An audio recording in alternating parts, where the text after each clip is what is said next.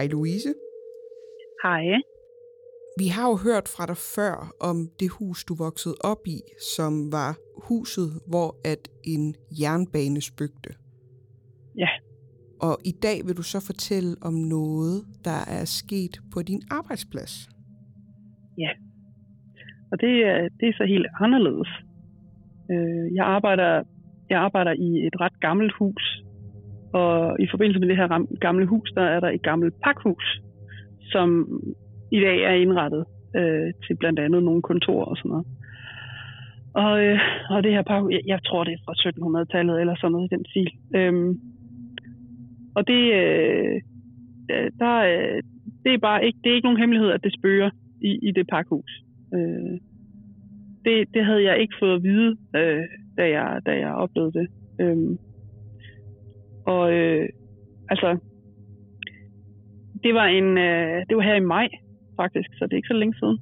Øh, der, øh, der var på et tidspunkt, at øh, alle mine kolleger, de, øh, de sagde, de, ville- de ville lige gå ned efter noget frokost, fordi, øh, altså over i kantinen efter noget frokost. Øh, og jeg havde en madpakke med, så det behøvede jeg ikke. Og så tænkte jeg, at ha, så kunne jeg lige så kunne jeg lige snuppe fem minutter på, på den ene side, øh, mens de var, øh, mens de var nede efter, efter mad. Og så sidder jeg ved mit øh, skrivebord og har lukket øjnene og slapper af. Og så lige pludselig, så begynder der øh, at lyde fodtrin øh, hen ad gulvet. Og øh, atmosfæren inde i, i det her kontor, det, den, den bliver sådan helt trykkende. Og de der skridt kommer bare nærmere og nærmere. Altså, jeg sidder med lukkede øjne, og jeg kan bare mærke, at jeg begynder at blive sådan rigtig utilpas. Det Hårene, de rejser sig på mine arme, og altså, øh, jeg bliver sådan virkelig... Øh, jeg får lyst til at krybe i, den, i et, øh, altså, i, i et musehul. Altså, hvis, hvis jeg havde ligget i min seng, så havde jeg gemt mig under dynen.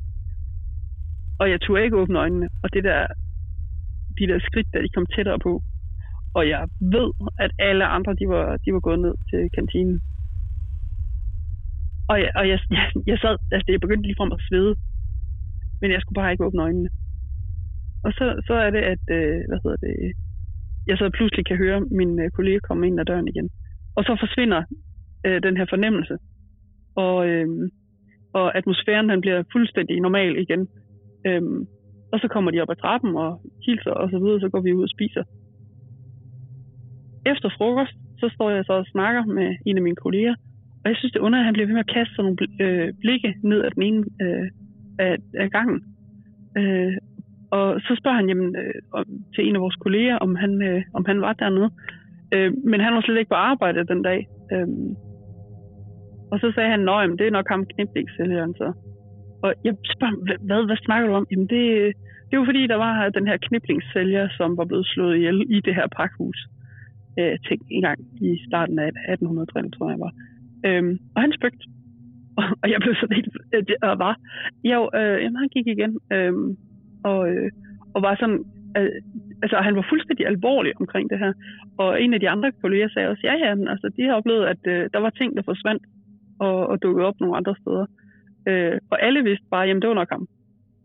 Øh, og øh, jeg har haft kolleger, der har, været, der har rendt rundt og snakket om, at øh, de skulle prøve at se, om de kunne finde blodspor efter, hvor han var blevet fundet og sådan noget. Men altså, det er, det er fuldstændig umuligt, fordi der er, er rigtig mange hylder, og der er rigtig mange øh, altså sådan reolsystemer, og det er jo flere hundrede år siden, og det, det, altså, det er nok, der er nok nogen, der har vasket gulvet siden.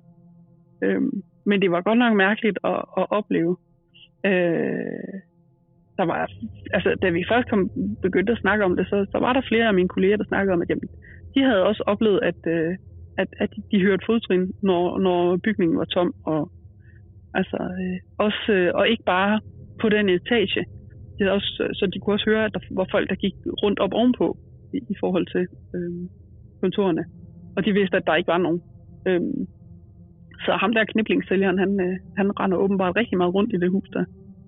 Og samtidig så, så, så virker det så lidt, nå okay, han er kniblingssælger, siger du. Det lyder ikke som en truende beskæftigelse. Men hvorfor er manden blevet slået ihjel?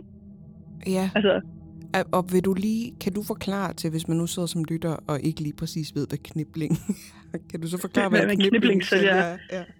Øhm, kniblinger, det er, det, der, det er ligesom blonde kraver og sådan noget, øh, men det er bare sådan, det, det er lavet sådan noget super fint tråd, som man så, øh, jeg vil ikke sige, man fletter det, men man, det er sådan noget, der bliver lavet på sådan en, en, en, en rund øh, pude, hvor der så bliver sat nogle nåle i, og så fletter man så ind og ud. Det er sådan en blanding mellem flætning og vævning, tror jeg.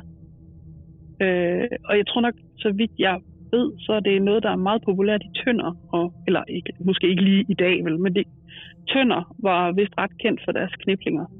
Øh, og, øh, og sådan det sydlige, helt sydlige Danmark.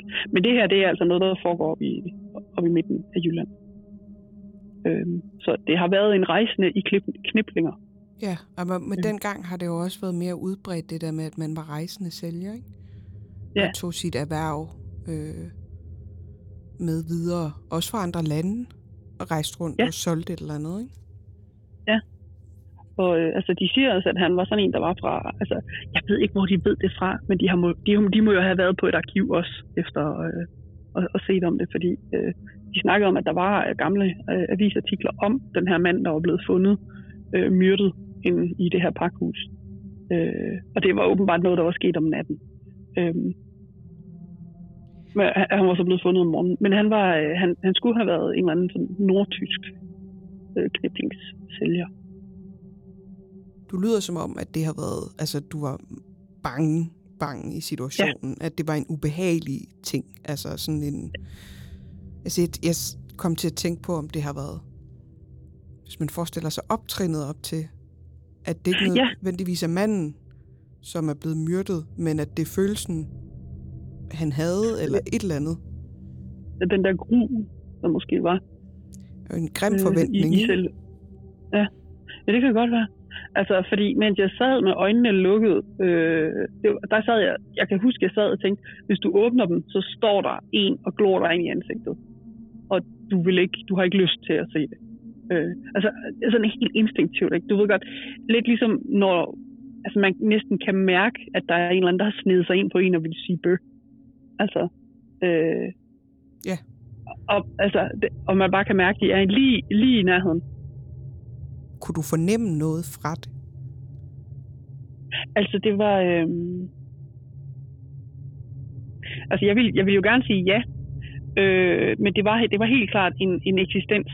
Det var, så, så, så ved jeg ikke, om der findes andre ting end det. Men øh, øh, så jeg vil sige, jeg vil umiddelbart sige, ja, det var en menneskelig energi. Det var i hvert fald noget meget korporligt, øh, som, som stod og glodede på mig øh, ved mit skrivebord. Kunne man høre sådan, at trinene kom tættere på dig, altså som om de kom et sted fra end det andet?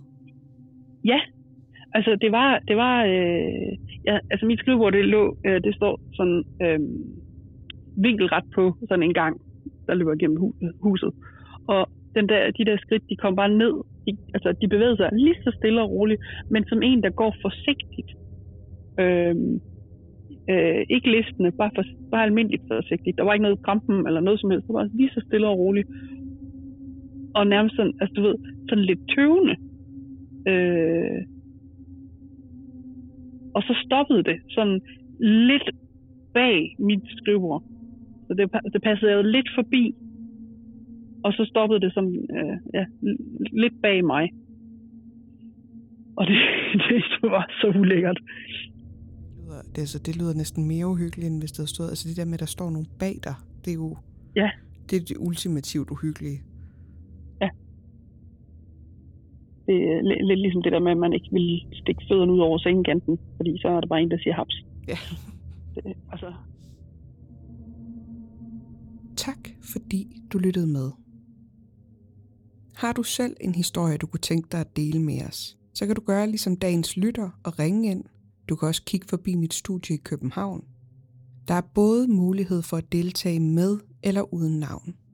Hvis du ikke selv har lyst til at fortælle din historie, så er der også den mulighed, at jeg kan læse den op for dig. Så tøv ikke med at sende mig en e-mail på fuckinguhyggeligt og det er fucking med to A'er. Eller du kan sende mig en besked på Facebook eller Instagram, og det er fucking uhyggeligt med to A'er. Hvis du har nogle bud eller teorier om dagens historier, så skriv gerne i vores Facebook-gruppe Fucking Uhyggelig Podcast. Hvis du kan lide det, du hører, så kan du hjælpe mig helt gratis ved at skrive en lille anmeldelse af podcastet, hvor end du lytter med. Du kan give os nogle stjerner på Apple Podcast og på Spotify, og så kan du give os et follow og et like inde på Podimo. Det hjælper os rigtig meget med at nå ud til flere mennesker, og på den måde kan vi både få flere historier og adgang til flere steder. Jeg håber, at du vil lytte med en anden gang, og så håber jeg, at det også bliver fucking uhyggeligt.